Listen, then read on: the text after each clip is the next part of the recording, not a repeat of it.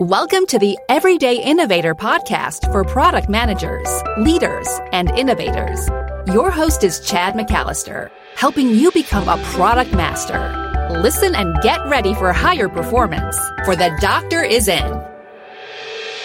Hi, this is Chad, and this is where product leaders and managers become product masters, gaining practical knowledge, influence, and confidence so you'll create products that customers love. This podcast is getting a new name after six years now to better align with this purpose of helping product managers become product masters. That new name is Product Masters Now. You don't need to do anything different to keep listening, but I want you to know that the name is coming and in a few weeks it will show up differently in your podcast player, not as the Everyday Innovator, but as Product Masters Now. Now, about this episode, we're continuing in the series on a product management body of knowledge curated by the Product Development and Management Association, PDMA. If you're not familiar with them, they are the longest running volunteer led organization for product managers, for us, product managers and leaders existing all the way back since 1976. I've been publishing this series every other week, starting with episode 307, which was an introduction to the body of knowledge. Today, we cover topics related to culture, teams, and leadership, which are essential to forming and maintaining an innovative environment that enables, encourages, and rewards product management and innovation processes and practices. Our guest is Dr. Teresa Jurgens-Kowal founder of Global NP Solutions, which helps individuals and organizations learn, adopt, transform, and sustain innovation. Previously, she worked in R&D, process technology development, and as an internal innovation expert at ExxonMobil Chemical Company. I've known Teresa for several years through our association with PDMA, and I think you'll enjoy really hearing her insights. And remember, if you hear any insights you want to go back to or you want an easy way of sharing them with others, we take detailed notes for you. You'll find those notes at theeverydayinnovator.com slash 317, along with a one-page action guide to help you put the ideas into practice now and start taking action. Now, let's talk with Teresa. Teresa, thank you so much for joining the Everyday Innovator podcast. Oh, Chad, it's it's an honor, and I love your work, and I am I'm very honored to present with you. And I you have tremendous guests, and so I'm I'm really privileged to be amongst those. Well, you do some very amazing things for companies. We've known each other for a few years because of PDMA, and you and I have had an opportunity to do some work together too, and that has been good fun. And you took time to help out with this new body of knowledge update with from PDMA. I know we were both very involved with the first edition that came out, and then you helped out with the second edition, both with some editing tasks and contributing a chapter. And that chapter is culture, teams, and leadership. And I, I love the things that are in that chapter. We'll, we'll, dive into that in just a moment, but just kind of at the high level, I, give us a sense of how you see culture, teams, and leadership related to product innovation. Yeah, it is, I think, the key over the years, I have worked with a lot of different companies and clients and individuals. And what happens is that everybody's really good at putting systems and processes and templates and checklists into place. But what really makes the difference for success is teams and leadership because you need the people to do the work. You need collaboration, you need expertise, you need autonomy of the teams, and you need trust among teams and effective leadership that bridges the gap between strategy and execution. Yeah, all, all, really important points. And sometimes those things are referred to as the soft skills of, of our work. And I always think of them instead of as, as a hard skills because they're the things that actually make the big difference. And I think they're harder for a lot of people to to get comfortable with, right? To help us make a difference. Yeah, I think that's true. And I like the term critical skills over Ooh. soft skills. Critical mm-hmm. skills is what we're looking for. I like that. So uh, I usually just switch it to say hard skills and talk about why I say that, but uh, critical, critical skills is very good. The culture aspect is important there. There's, I think, was it Peter Drucker wrote the first article, you know, that culture eats strategy for breakfast, and there's been others that picked up on that. I really do regard culture as the secret sauce of organizations and as groups, and that's uh, big topic in this chapter. So let's kind of just start there with how you see culture impacting an organization or maybe a product team. Yeah, so culture is kind of it's it's unwritten. You can't go look it up in a book, but mm-hmm. you feel it when you enter an organization. You know when there's an innovative culture. You know when there's a bureaucratic hindering culture. So culture teaches us how we do things within an organization. It's how people behave, it's how they accomplish the mission.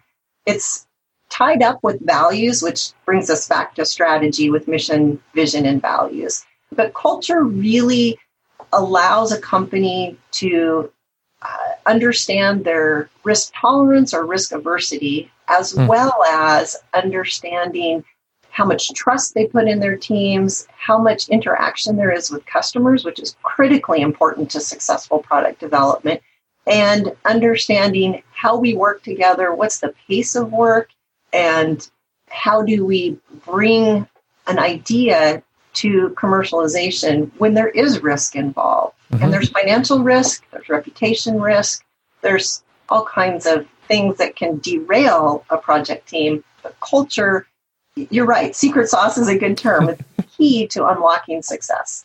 Yeah, because one can duplicate a strategy, right? If you see a competitor doing something, you try to figure that out but it may not work for you because the culture is very different. Yes. And that's why, you know, there are best practices in the sense, you know, PDMA does the study every few years, which I greatly appreciate on what the best performing organizations are doing in the way of product innovation. And we gain a lot of information from that. But we always have to put that through a culture lens because what is a best practice for one organization may not necessarily integrate well with what you're doing.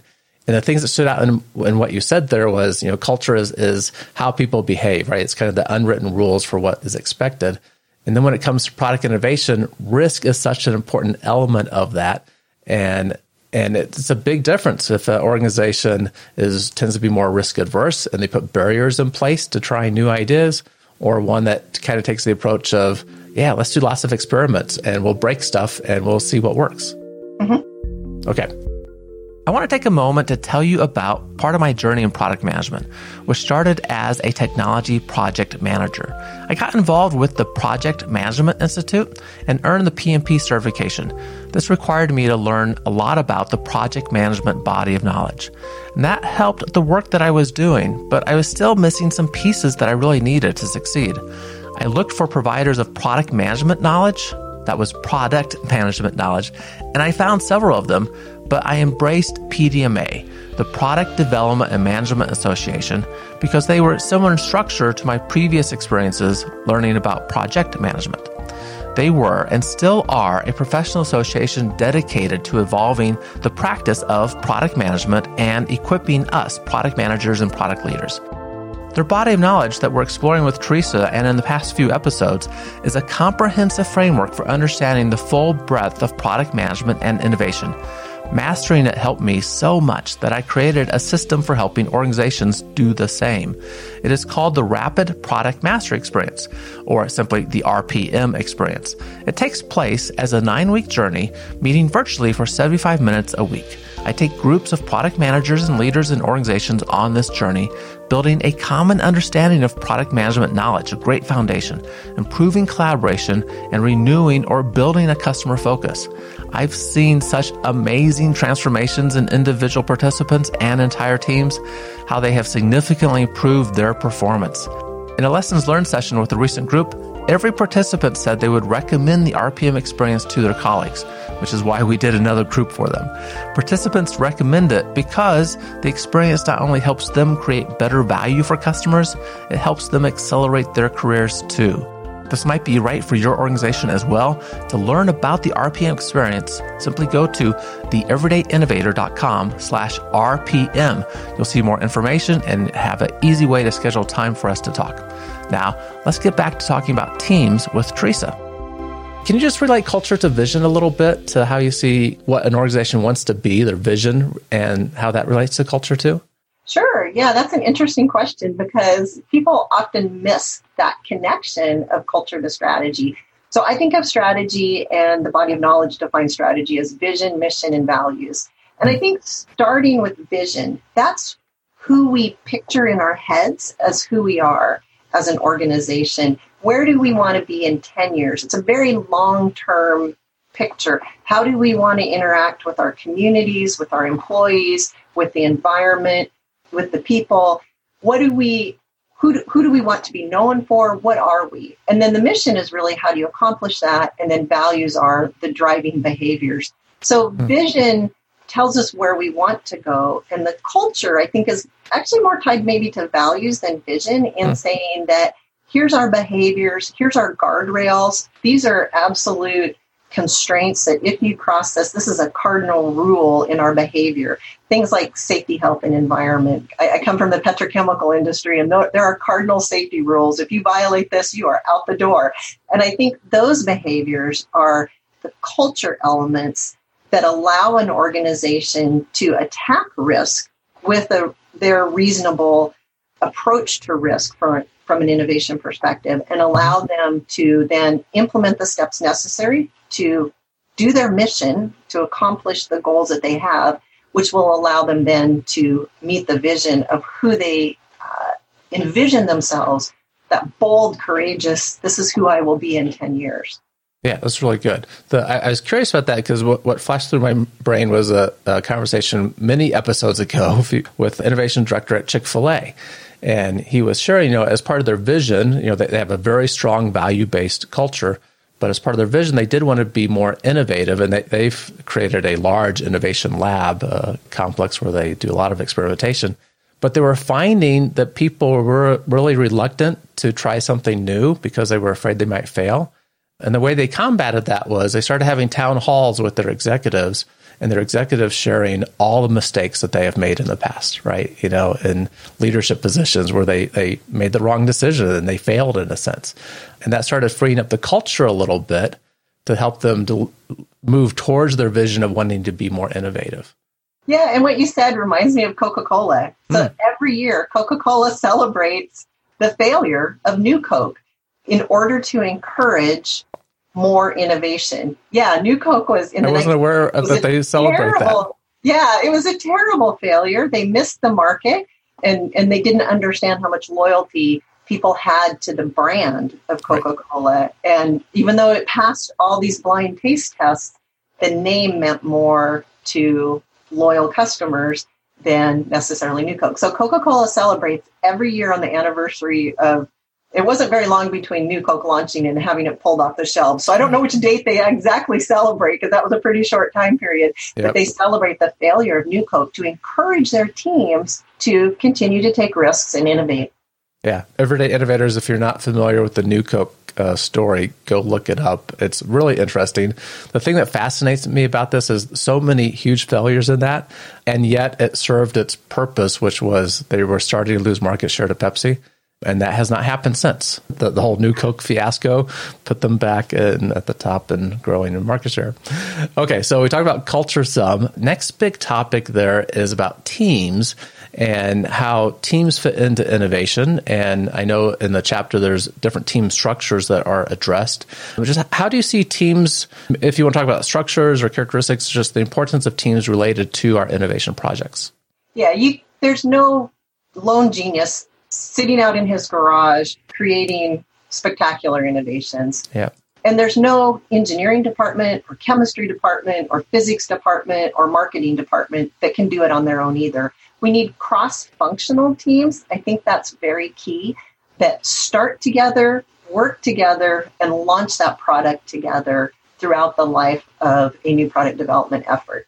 Mm-hmm. And that cross functional team can take many different forms. So, from a structural standpoint, for years and years, PDMA has talked about, you know, if you have a, a, depth of innovation that you need to do, you use a functional work group. If you have just kind of a minor tweak, a next generation, changing the packaging, you might use a lightweight team. If you have a more, a larger innovation scale of new technology, maybe a new market, then you might want to use a heavyweight team. And then if it's something brand, brand new, uh, you'll go ahead and form an autonomous team put those folks aside from the, the regular organizational structure, building off what Clayton Christensen says about the innovator's dilemma, to allow those people to be divided from the bureaucratic structure of companies, kind of what you were just talking about with Chick fil A, and allow them to have autonomy. So I think some of the important elements of a successful team for innovation include trust, mm. autonomy, the ability to learn from your mistakes, to not be punished for that. And that goes back to what we were talking about with culture, mm-hmm. because organizations have to recognize that in innovation, we do have mistakes. We have to learn. And the only way to learn is to take some risks. And so learning from failure is a really key element for leadership to trust their teams. Mm. And then the teams are often closest to the customers and end users. So allowing them to have the autonomy to work with their customers and end users and then learn from those mistakes in an educated way, taking calculated risks will improve customer satisfaction and increase speed to market. Yeah. We think about this in terms of experiments that we can do low cost, frequent experiments. And we're doing that in the spirit of learning. Um, the thing that amazes me about how people think about innovation some of the time, innovation, the phrase in a new way is, is kind of synonymous with innovation, right? We're doing something new that we haven't done before. And yet there's this attitude that we'll do it perfect right? And I don't know any of us that have ever done anything new that have done it perfectly the first time. And we stumble along the way and we figure things out and we learn. Uh, like those elements that you shared about a team, the different structures, I think that's useful for people that maybe haven't had the, the business experience yet to think about just different team structures and when and why we might use them. And the autonomous team, both of us have gone to some of the, the PDMA annual conferences each year. And I don't remember which one this was now, but I remember one of the speakers was talking about the Wrigley's uh, Five gum. Right, the the when, Five gum first came out, it was a very different package design for gum, and it's just the number five is the brand of this gum, right? And he was sharing how that was an autonomous project because Wrigley was seeing uh, the end of the company coming. The gum market had changed and sales were declining greatly. And they thought the only way we're going to get out of this is by very different thinking. So they put everyone in a different facility. They made them autonomous with the company and they let them think in a different way. And, and there's times, as it was for them, when that autonomous project becomes really important. Have you ever been part of an autonomous project like that on, on any work? Yes, so some of my uh, clients are starting what you talked about with Chick fil A is starting innovation labs. Hmm. Um, and there's one company that I've been working with a little bit that they have a, a clever name for their idea lab, but they've brought together all those cross functional folks the marketing folks, finance folks, and, and engineers and scientists from around the world they had their corporate structure had companies individual companies all over the world but they're forming a separate joint venture to handle the the challenges that are coming to their industry. Their mm-hmm. industry is changing interestingly from large corporate structures to a lot of smaller individual participants. And so to address those challenges, they've created uh, what they call the greenhouse to attack those specific innovation problems. And they're coming up with some really neat things. Part of it is the cross functional work. Part of it is really engaging in trust among those various different parties. Usually mm-hmm. R&D folks and finance are butting heads. But when you bring them together and say, here's your challenge, I'm giving you autonomy to address this challenge, and I trust you as a team because you have the most knowledge to solve this problem, then they're coming up with some really cool things. Yeah. That, that's really interesting. And I think I know who that organization is. So we'll have to talk more later because I know about the Greenhouse Project. But yeah, changes in the in their marketplace, and almost every company is seeing changes in their competitive space in their marketplace, yeah. and having to get their hands around what to do about that. And the team structure makes a difference. It changes not only what you can do, but how fast you can do it. So it's important to think through. Okay, we talked about the, the need for this cross-functional team, people working together that that make innovation happen, and we need those different functions. And that also, as you talk about characteristics of the team, right, and and what makes a good team work, starting with with trust in there, how individuals approach the work and approach each other are opportunities for friction to be created as well as opportunities for synergies, right? And so our work styles make a big difference. And I know this is a topic that gets addressed. Talk a little bit about how work styles impact teammates' team performance. Yeah, so the PDMA body of knowledge talks about the Z model, and I had a client um, that recently had a, a, massive change in the way they worked. I'm presenting that case study actually at the Association of Change Management Professionals in September. And so what they had is they're a software company, and so they mostly were using sort of a Scrum type of process to develop. And when we went through the work style assessment using the Z model that's discussed in the PDMA body of knowledge, where individuals have a preference for work as a creator, an advancer, a refiner, or an executor. Um, and those different work styles are not your personality. It's just how you prefer to work. And that's what I like about that model is it's not saying I have this personality because we can be different people at work and we can overcome some of those barriers, but there are preferences of types of work that we like to do. So a creator likes to come up with lots and lots of ideas. An advancer is really good at communicating those ideas, interacting with customers, getting feedback. The refiner is really good at making plans, laying out schedules, budgets. Here's a good plan to execute that work. And then the executor is the, the, the, the person that wants to get their hands dirty and just jump in and do the work. So this particular team had a gap in advancers. And so we walked through their workflow and said, you know, where are you getting the customer communication as advancers? And it turned out that they, moreover, had folks that were really good at being creators and really good at being refiners, but their roles were not capitalizing on their strengths.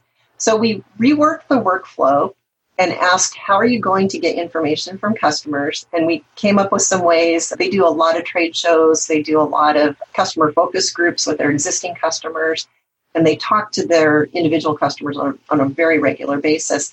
And said, you know, we think we're okay with that, but we just need to find a little bit more system to collect that information. Mm. Um, but we realigned the folks that are good at creating to the initial stages of a project. We realigned the folks that are good at refining instead of having them going out and talking to customers and being forced to be at the idea stage, they were able to then do the planning work.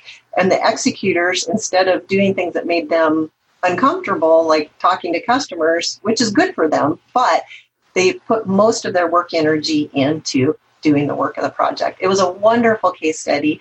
And the really interesting thing was was that as feedback after the session, some of the guys said, and and I use I'm from the Northwest, so guys means girls, men, understand. whatever. Yep. uh, so some of the folks said, you know, we we not only found this effective for our work, but when I went home and communicated with my spouse, I found out that my spouse is really such and such style, and I learned new communication methods. Hmm. Communication is what really makes a an innovation team successful. And we talked about culture, that has to do with communication. We talked about leadership, that has to do with communication. And this particular model helps people with, with communication as much as aligning the workflow to your preferred work style.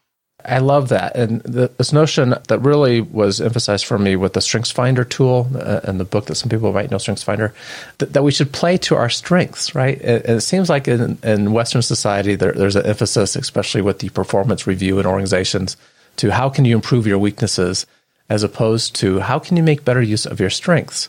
And getting that alignment through the Z model and, and those four elements that you talked through helps people play to their strengths and be a better part of the team overall. And that helps team performance and things work faster and better, less friction. I was curious, as you talked about those and you found that there were people missing, was there an assessment that you used to help identify people's kind of work styles uh, along with this?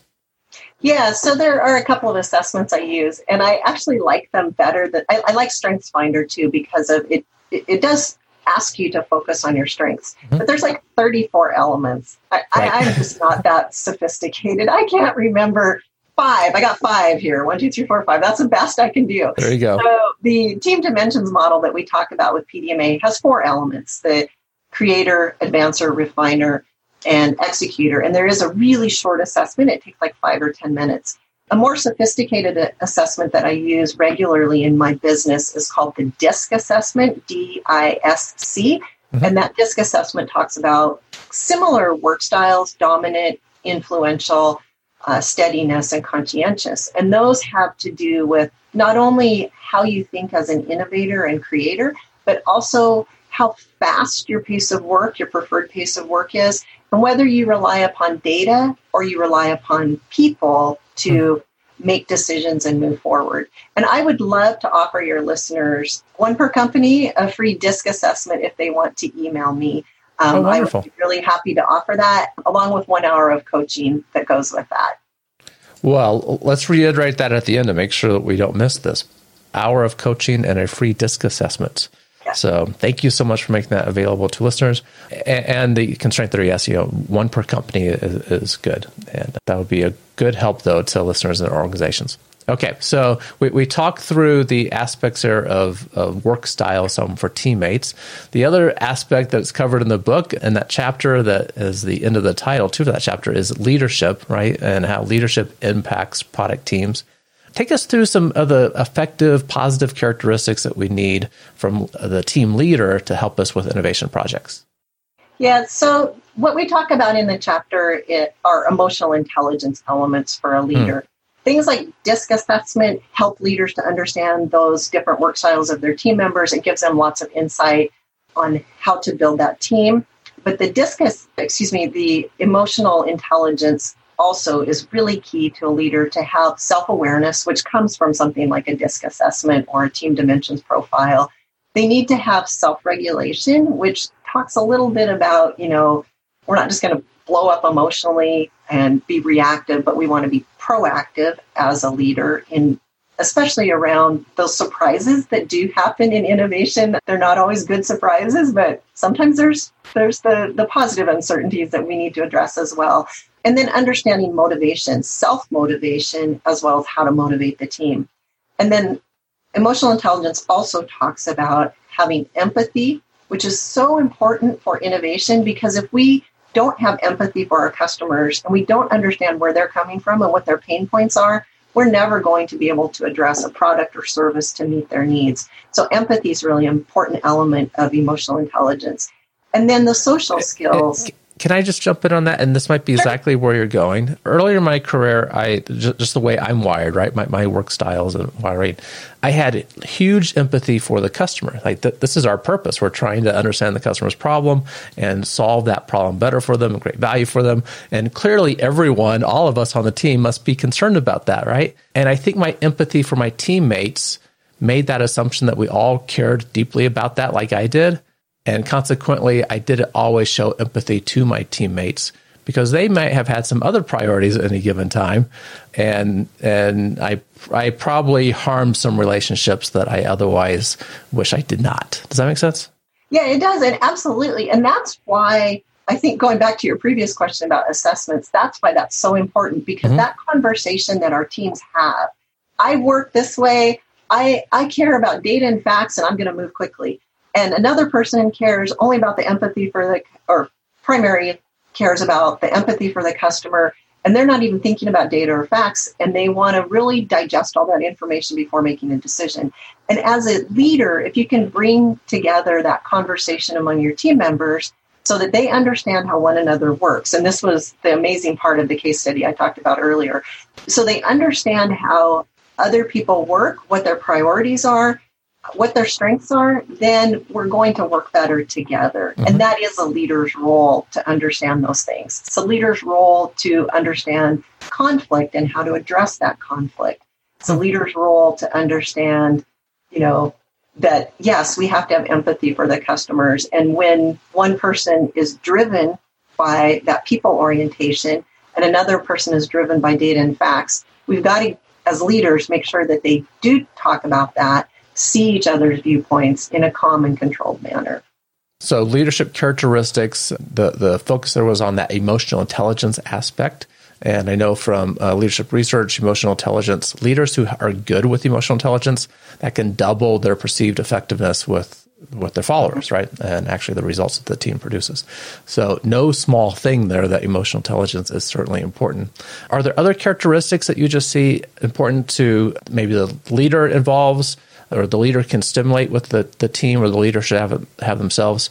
We talked earlier about trust, you know, and accountability. Other characteristics that come into this? I think probably, I don't know what your mom taught you, but my mom taught me that whoever I'm hanging around with is how I'll behave and how I'll be perceived.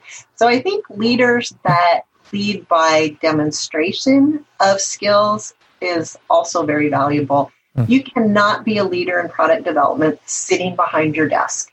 You need to understand what your customers need. Home Depot is a great example of that. All of the executives from Home Depot go once for a one week period per year or two weeks per year to work the floor of Home Depot, to sell drills, to sell paint, to sell, you know, pots and, and planters in the gardening department. They understand what not only what the challenges of their customers are when they come to an employee with questions, but they also understand the employee or team member mm-hmm. challenges as well. It's a tremendous example. You've got to get in the field to understand what your customers need and leading by example. You know, we all follow those leaders we admire, whether we do it consciously or, or subconsciously. And so leading by example, I think is a, is a huge element. Behave how you want your, your team members to behave. Yeah, that, that, that's excellent. The, I did an interview earlier with the director of innovation for Snap on Tools, Ben Britton, and great guy, PhD chemist, which I think is part of your background too, right? Are you chemical engineering? Chemical engineer. Yeah, yeah. So, but anyhow, he leads by being out in the field with customers four days a week. And that has changed a bit given COVID, but still lots of customer contact. And he's just not out in the field. He's dragging along with them product managers and developers, you know, product people and that's how they do innovation is a lot of customer contact. And mm-hmm. I, I, I, just love that absolutely love that story. So and thanks for sharing the one about home depot too right? The the executives being in the stores getting some experience at times. So really good discussion. So much appreciate your contributions to the pdma body of knowledge and putting together this information on culture and teams and leadership. As listeners know i love an innovation quote. Tell us about the one that you brought and why you chose it so, my life quote is really my innovation quote as well. It is rigor, zeal, and faith. Hmm. And so uh, it applies to, to my life. I think about every day how am I going to have rigor, zeal, and faith in, in what I'm doing today. But it applies to innovation from a standpoint of rigor. There is a lot of creativity involved in innovation, but you can't just use a scattergun effect. You do need to have some guardrails in place and a process in place. Sometimes we let our processes drive innovation, but we do need to have some rigor and, and not let it be too bureaucratic. So, some rigor, always thinking about the process and our customers. How do we make decisions? So, that's the rigor.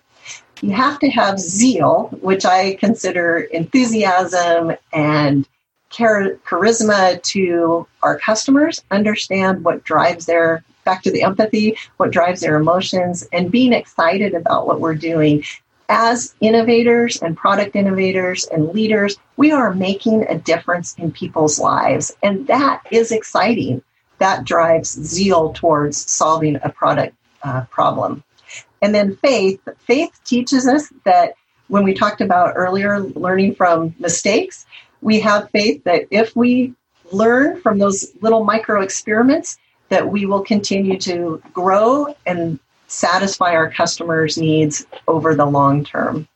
Excellent. So, and that is your life quote, right? So, the your, your, rigor, zeal, and faith, key elements of how you think about your life as well, and not just innovation. So, appreciate you sharing that insight with us.